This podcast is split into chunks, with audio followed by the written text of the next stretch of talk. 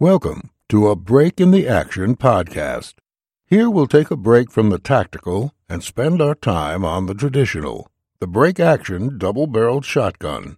Join us each week for discussion and interviews centered around vintage and modern shotguns, outdoor pursuits, and sporting literature.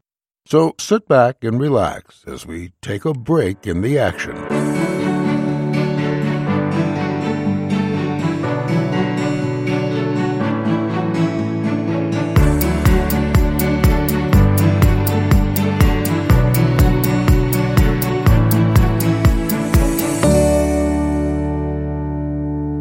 Here's your host, shotgun collector, wing shooter, and sporting clays enthusiast, Ryan Dowdy. Hello, and welcome back to A Break in the Action. It's good to be back in front of the microphone after a few weeks off. I've been busy with all the non shotgun related things that life throws at us. But I did get to do something really fun uh, last week that I want to tell you about. Uh, the NRA convention was in Indianapolis and just too close to pass up this year, so I took a day off to experience it. Now, first, let me say that if you're not a member of the NRA, you should be. They do a ton of good work and they provide the unified voice that we all need to ensure that our gun rights um, stay protected.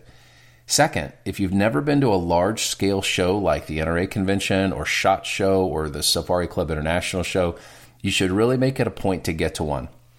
I think this convention advertised that it covered 19 acres and attracted over 80,000 guests over the weekend. It was absolutely awesome. Most of that real estate was focused on self defense and tactical products, which is okay, but there was plenty for the double gun enthusiast to see. Walking into the city block sized main exhibition hall, I was blown away by all there was to see. Um, it sort of took me back to the days when I first got interested in shotguns. I can remember there were just countless manufacturers to discover. Um, there was over a hundred years of production and just never ending variations. Now, depending on where and how you grew up, you may have had a little bit more of a head start in understanding shotguns and knowing what you wanted and maybe where to buy it. I was in my mid 20s when I decided I wanted to become a bird hunter. I can remember I bought my first shotgun on my lunch break from a local Walmart. It was a single shot 12 gauge New England Arms break action. Um, with it, I think I bought a, a small box of five shotgun shells, drove out into the county, and fired it up into the air one time. Now, I'm not 100% sure, but I think that that small box of five shells was probably high brass turkey loads because I spent the second half of my workday with a lump under my eye, uh, sort of like I had been hit in the face with a bag of coins. Anyway, uh, time went by, and that single shot evolved into an 870 pump, then into an autoloader.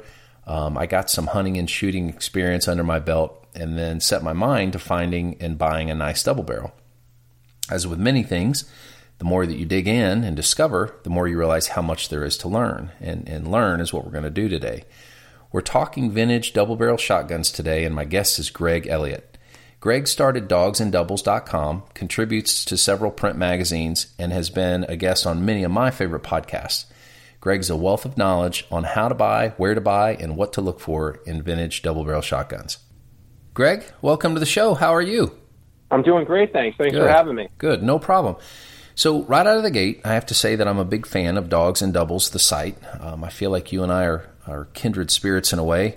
Um, I think that you're one of the few people that I've come across that spends as much time as I do digging into the world of double barrel shotguns and scouring the internet for interesting finds, and, uh, and in your case, just putting out a lot of really good information. So, let's start with a little bit of background on you, um, if you would. Sure, absolutely. So, you know, uh, I've always been interested in uh, in side by sides and over and unders. I can't really say why. Um, it's just something that uh, when I was a kid, I was always interested. Uh, I was interested in guns for whatever reason that is. And I grew up in Connecticut, um, and I lived in suburbia. My dad didn't really. My dad kind of hunted, but not really. He never he never raised me to hunt. It wasn't a family thing. We never had guns in the house. Never anything like that. But for whatever reason, uh, I remember the uh, there was a store in our town. I, I think it was this was back when like there was Woolworths, and Woolworths, the Woolworths store had guns in it. And I remember I was like five years old, six years old, and I used to make my dad take me to the store to look at guns. And then we would go to other gun shops. I would find the locations of other gun shops, and I'd make my dad take me there. And I started seeing. I remember I would. I found over and unders. They were a lot of times uh, they'd be out on the floor they would be used ones, and a lot of times they were like Brownings, old superposed and stuff like that. And for whatever reason, I always gravitated towards those. I was never really interested in rifles, never interested in pistols.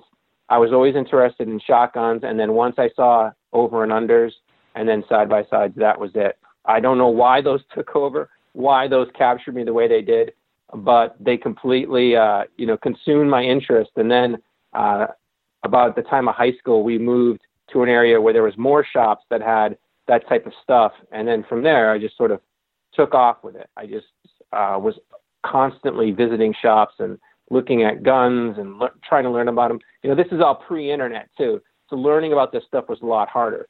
Um, but you know, gradually I just you know saw a lot of stuff by hanging out in shops, and it kind of took off from there. So I don't understand why that that that interest is in me. A lot. I have a lot of interest. I don't understand where it comes from. Uh, but for whatever reason, it's there, and uh, you know I've done a lot to pursue it. Yeah. So. Well, I'm glad that you did pursue it. Um, you've really turned it into a great resource for the rest of us. So, so give me an overview of dogs and doubles. Um, I'm sure that most everyone is familiar with it, but for someone who hasn't yet discovered the site, what can they expect? Well, so what I'm focusing on is I uh, I point out stuff that I see out there that I think's a, a good gun for whatever reason. It's probably something that's interesting. It's got some condition. It's got, you know, it's a quality gun. Sometimes the guns have really low prices, and I think they're good deals. Uh, sometimes they're just interesting guns to check out. I also that's and that's a lot of what I do. I also uh, I do a lot of hunting. I do a lot of grouse and woodcock hunting. So I try to post a lot about my dogs. I have two pointers, so I try to post information about my dogs and about grouse and woodcock hunting and stuff like that that kind of that stuff's harder to do, so I do less of it. The most of the focus is, you know, finding good guns, talking about good guns, pointing out what's good about good guns, and trying to help other people to learn about this stuff and uh, sort of spread the word and hear from other guys that are interested in things and help people uh, find stuff on their own. I get a lot of emails from people who are, you know, they're looking for stuff and they ask me questions and ask for suggestions and insights and stuff like that. So, and when I started my, I just kind of, I just was looking for a way to promote this sort of world when I started the blog. And, uh, geez, I think it's been, I think I've been doing it for over 10 years now. And, uh, so yeah, and it's just kind of taken on a life of its own since there. Right. So. Right. Well, so you clearly seem to gravitate towards vintage doubles. Um, why do you think that is? I don't know. So I've I like old stuff. I've always gravitated towards. Uh, I like antiques. I like things, you know, like I I, I like uh, everything from. I, I remember I, I used to like like beat up clothes more than I like new clothes. Like I, I want I don't want to say I, I like used clothes, but I like stuff. I like stuff that was worn and had patina, and I liked. Uh, I, I always liked old cars, um, old furniture, old houses. For whatever reason, I've always just I've, that's always just intrigued me a lot. And I think that's what the deal is with guns. For whatever reason, I just like the older stuff. So initially, I was interested in it. I think that seed in me, whatever it was, was sort of pushed me in that direction. And then as I learned more about those guns, uh, that up until World War II, uh, there was uh, there was a lot of demand for side by sides and over and unders, and there were a lot of makers out there. And the guns, those guns tend to be tremendously, really high quality.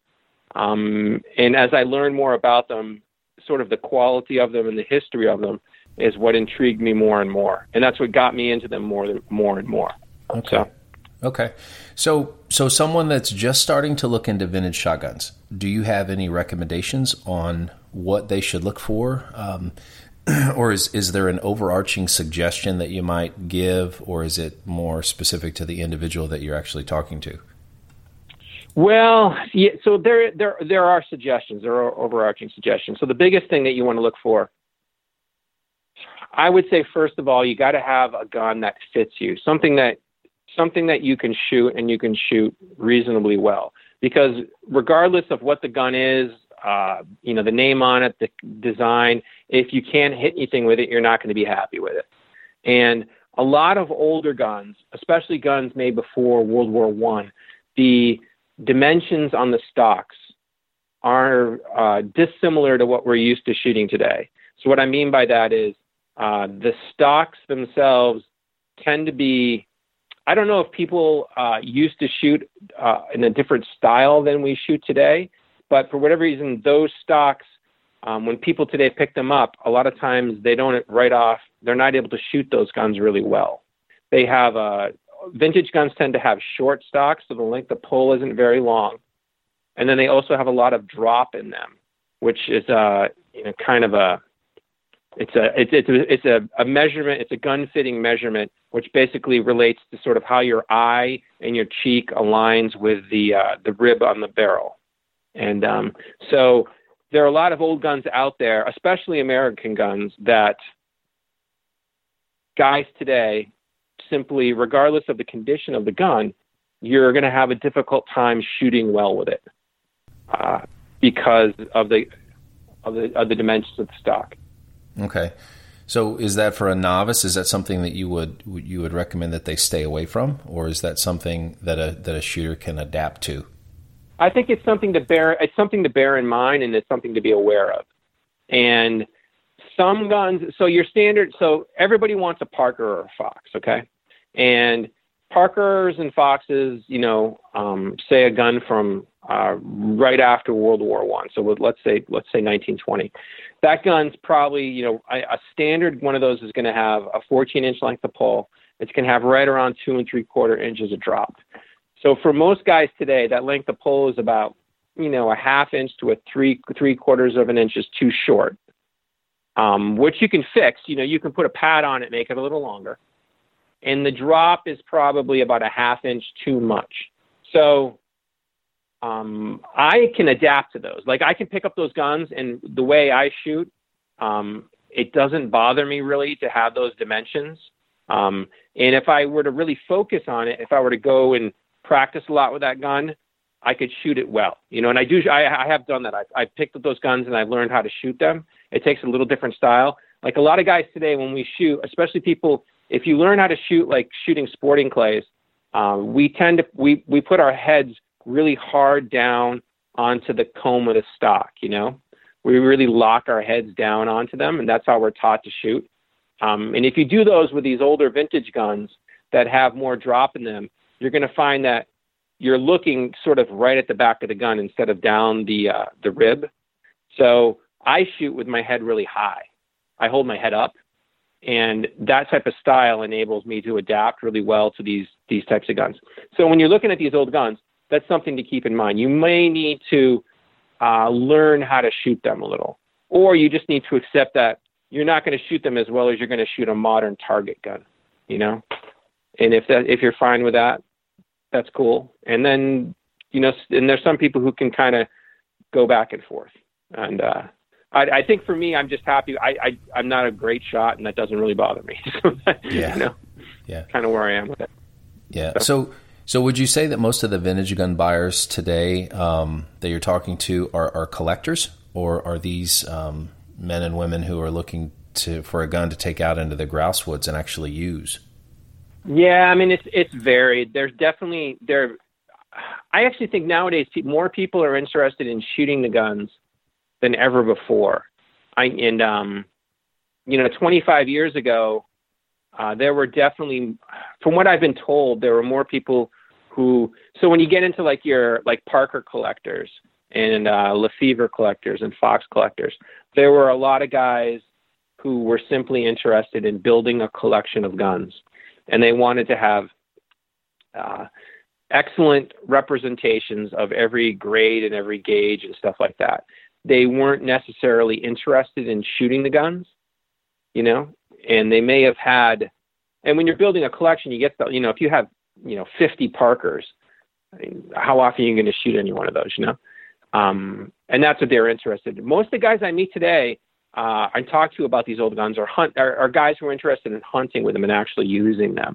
Um, I don't talk to a lot of the, you know, just hardcore sort of hoarding collectors uh, and then and that's sort of a it's a different it's a different field you know like you're like you're like you're suggesting those guys don't care as much about how these things fit them because they don't use them uh, they're just into, and they they're into a different aspect of them than the using aspect uh, so and if but if you're going to use them it's something you know you want to keep the the whole fit and how it adapts to you in mind. But but again, this is this is a lot to do with American guns.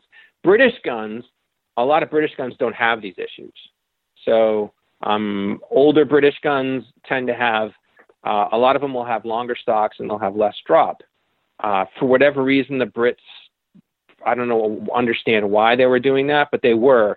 So you can you can get out of a lot, you can avoid a lot of those problems by buying older British guns, which is you know kind of what I gravitated to after I went through sort of my American gun phase, and I realized I couldn't shoot those guns really well, as well as I could shoot you know British stuff. Yeah. So. Yeah, one thing I really like about your writing is that you're really open that you've made mistakes in buying guns over the years. Um, I'm a firm believer that that mistakes can definitely be beneficial. But for someone just getting into vintage shotguns, is there advice that you would offer on what to buy or maybe what to stay away from? Uh no, I think so. I think you know the the whole this whole vintage guns are an experience. You need to go out and see them. You need to go out and try them. You need to go out and learn what you like. You need to go out and learn what appeals to you and what matters to you. And then from there, you can kind of decide you'll gravitate eventually towards uh, certain guns that you'll find out what matters to you the most. And I think what what what int- I guess the reason I've been doing this for so long, so I've had lots of interest, and some of them have flared out pretty quickly, you know. And it's because I didn't. There wasn't enough for me to experience. There wasn't enough for me to explore, and there wasn't enough for me to learn. You know. And the one thing about vintage guns that I, it, the reason I, I've been doing it for so long is because there's always more for me to learn. There's always more for me to see. There's always some gun that someone sent me pictures of that I've never seen before. Um, and that's what fascinates me and keeps me going. And when I go to gun shows, I always I always see stuff that I haven't seen before. You know, there's always something different and new, um, something that makes me reassess what I thought. Something that I thought was true, I realized I was full of shit and it's not true. Um, and that happens all the time. And I think for me, that's what keeps me going in it. And so I wouldn't want to. I think if you want to get into these things, that's that's part of the what makes it fun and which makes it cool.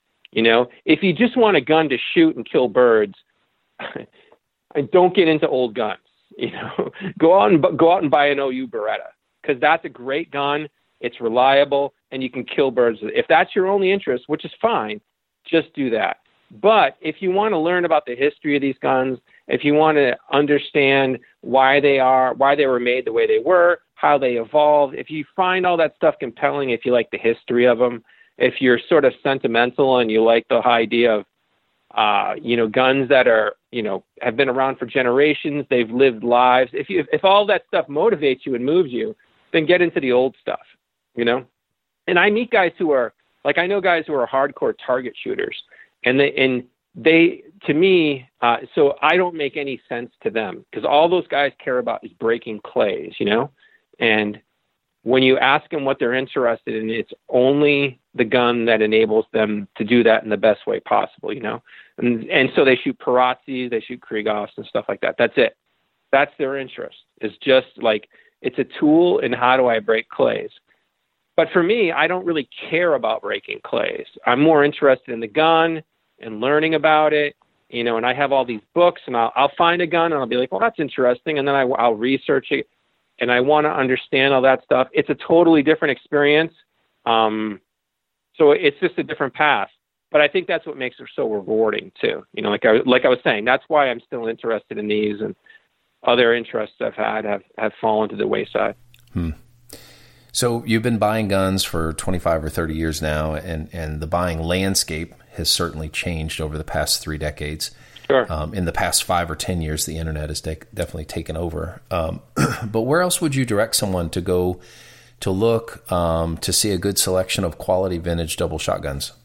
So, uh, like you, you, mentioned the internet. So, first of all, um, Guns International, Gun Broker, and watch my site, dogsanddoubles.com. So, those are three primary ways to find guns. And then there's a there's a site in the UK that's a good place to watch let me bring up the URL. I think it's called it's called guntrader.co.uk. So that's another place to watch. That's a good place to look at guns. but you you know the uh, logistics of importing guns from the UK is a huge pain in the ass. But that's just a good place to look at stuff and see what's out there.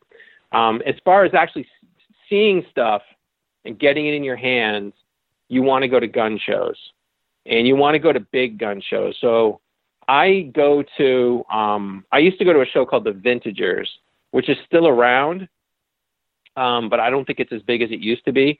Uh, I'm not, and I, I, it's happening this year. I'm not quite sure where it's happening, um, but from 2000 to 2010, that was a big show, and uh, there were, you know, uh, all the major uh, vintage gun dealers in the country were there, and there were people from Europe that went there also. So that's where I saw a lot of stuff. Um, I was also fortunate that I lived near a couple shops that uh, I lived near a shop that had a lot of stuff, and I actually worked at a at a probably the finest gun dealer in the U.S. for a while, so I saw a lot of stuff there.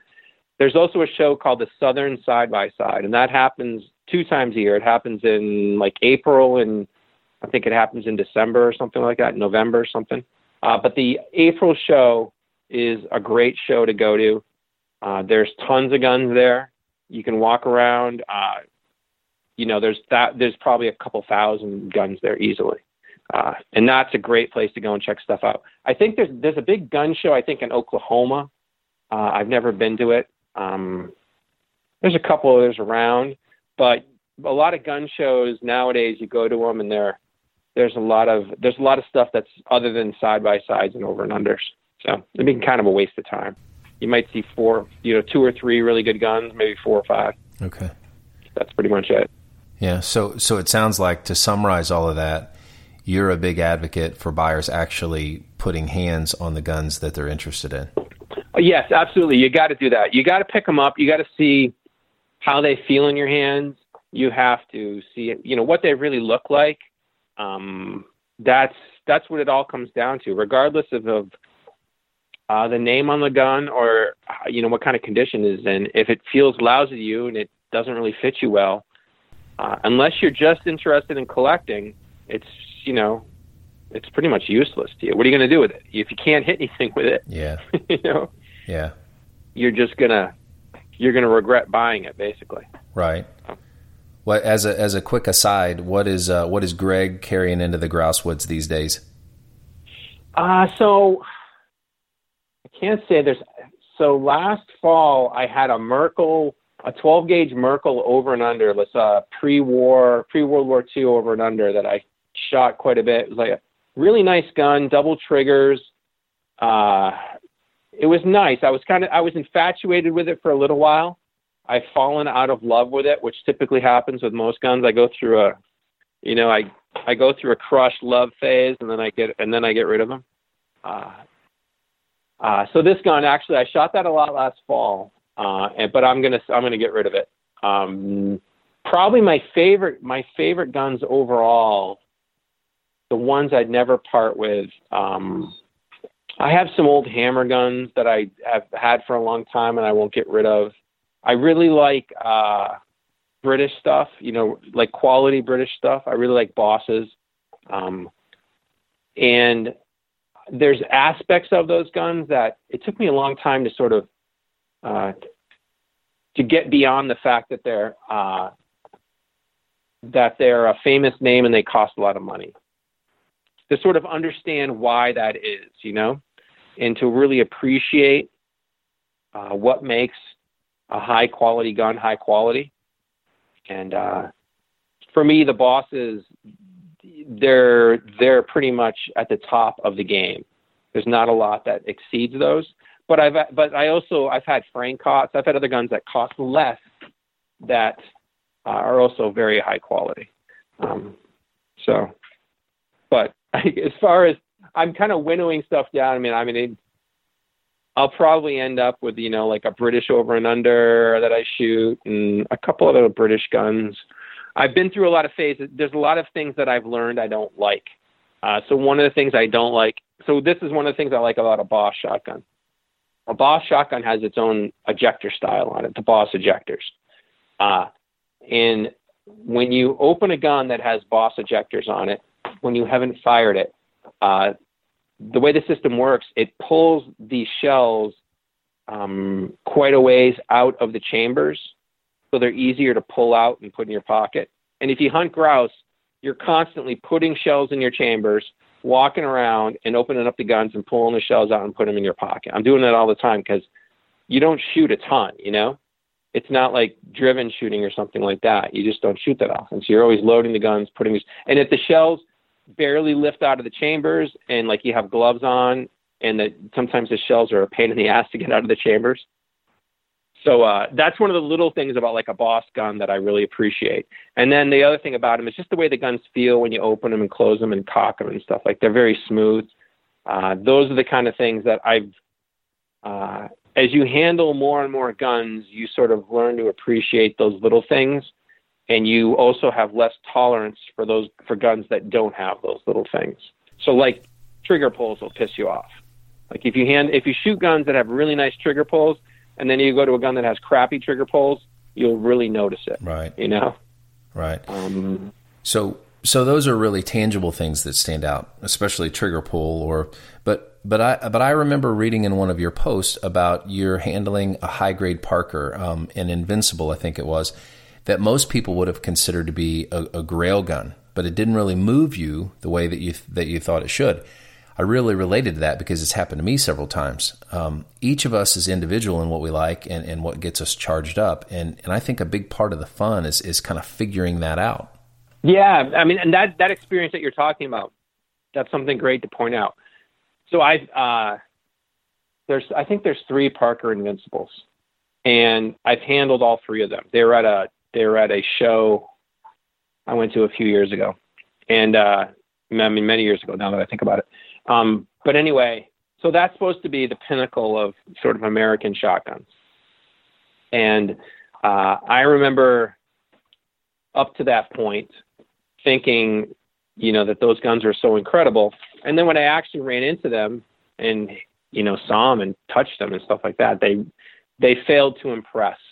And a lot of it was simply because I had learned a lot more about guns and I had seen a lot more guns and I had uh, sort of begin I began to understand what impresses me about certain guns, you know, and like what you're saying, like you need to go out and do that and uh, it's a it's an individual experience, and if you're really interested in learning about them, uh, there's differences between all these things. It's not just uh, it's not just sort of brand names and uh, marketing hype. You know, like a, a, really great vintage boss is pretty much as good as it gets. Uh, for the most part. I mean, there's there's some there's some new stuff that's that's up there too. Uh, but once, for me, like learning what that meant and sort of trying to understand what uh, a real quality gun was has been a lot of sort of the journey, you know. And unfortunately, the bad part of the journey is that there's a lot of stuff now that I'll pick up and I'll just be like, "Oh, this is crap." yeah. But not not to say that it is. It's like it's like anything as you as your tastes become more refined, you know, that's just how it is. Like I, I have a 16, I have a little Fox 16 gauge Fox A grade, and one thing American guns, I get sucked into sort of the romance of them all the time. And uh, I found this A grade a couple years ago, and I got sucked into the whole romance, and I bought the thing. And then I got it, and I was playing with it, and I was just like, "What am I doing?" this isn't that nice for all the money I paid for this thing. Yeah, I, lo- I love that. I, I, laugh because I've been in that exact same place uh, about a dozen times. So we always love to be on the hunt for a new double, uh, but it's not always realistic to be in a position to be a buyer all the time, or maybe we're just kind of um, killing time as we're saving up for that next purchase. So, what resources, aside from gun shows and aside from dogsanddoubles.com, um, would you recommend that could help someone zero in on the guns that might sort of um, speak to them? Uh, I'm sure that everyone's aware of the outstanding Double Gun Journal and short, Shooting Sportsman magazines. Um, I know that you often tell about the education that you've given yourself um, through books written by some of the great shotgun authors over the years. What other resources might you recommend or, or, or point out? Well, yeah, you mentioned that, so the Double Gun Journal. That's a great that's a great resource right there. And if you're really into this stuff, what you should do is go on eBay and buy yourself a uh, collection of all Double Gun journals up to date. It'll cost you like five or six hundred dollars, but uh, that's I, I, one of the, so I, one of the things that really helped me get excited about guns wasn't it wasn't just that I uh, had some shops where I could go see them. Is that the Double Gun Journal started? I think in about '92. That's when it first came out. '91, '92. Um, when I first saw that at Barnes and Noble, that really that gave me a lot of the information that helped me propel me into this obsession with these guns. And if you want to learn about them, that's a great place to do it. Uh, Shooting Sportsman's a good place to do it. Uh, you know some of the other magazines. Uh, I, w- I would definitely I'd focus on Shooting Sportsman, Double Gun Journal, um, and then from there, like you're saying, you just have to get out there and see the stuff for yourself. And like you can join like the Parker collectors, the Fox collectors, uh, but none of that really uh, takes the place of seeing the guns for yourself, um, picking them up, working the safeties, you know, just looking at them uh, and really trying to study and learn what makes them different. Um, and I guess is sort of the more you do that over time, you'll sort of, I mean, for me, I've sort of developed an eye for stuff. Like one of the big things, especially with old guns, you know, you really need to learn what condition is, what original condition is, um, what it looks like, how to spot it. And the only real way you're going to do that is um, by going and seeing the guns. You know, you need to go do that. But I should uh, I should take a step back though. Like uh, other books I've uh, like anything written by Michael McIntosh is a great place. Those are all great resources also. Um, I really loved his. See, I'm sitting in my office right now. So I can find one of his books. He has like uh, there was a series of three books based upon articles that he wrote. I don't see one of them. But anyway, anything that Michael McIntosh wrote, anything that Vic Venters has written, um, Stephen Bodio's Bodio's book, Good Guns, and then Good Guns Again. Those are also excellent uh, resources.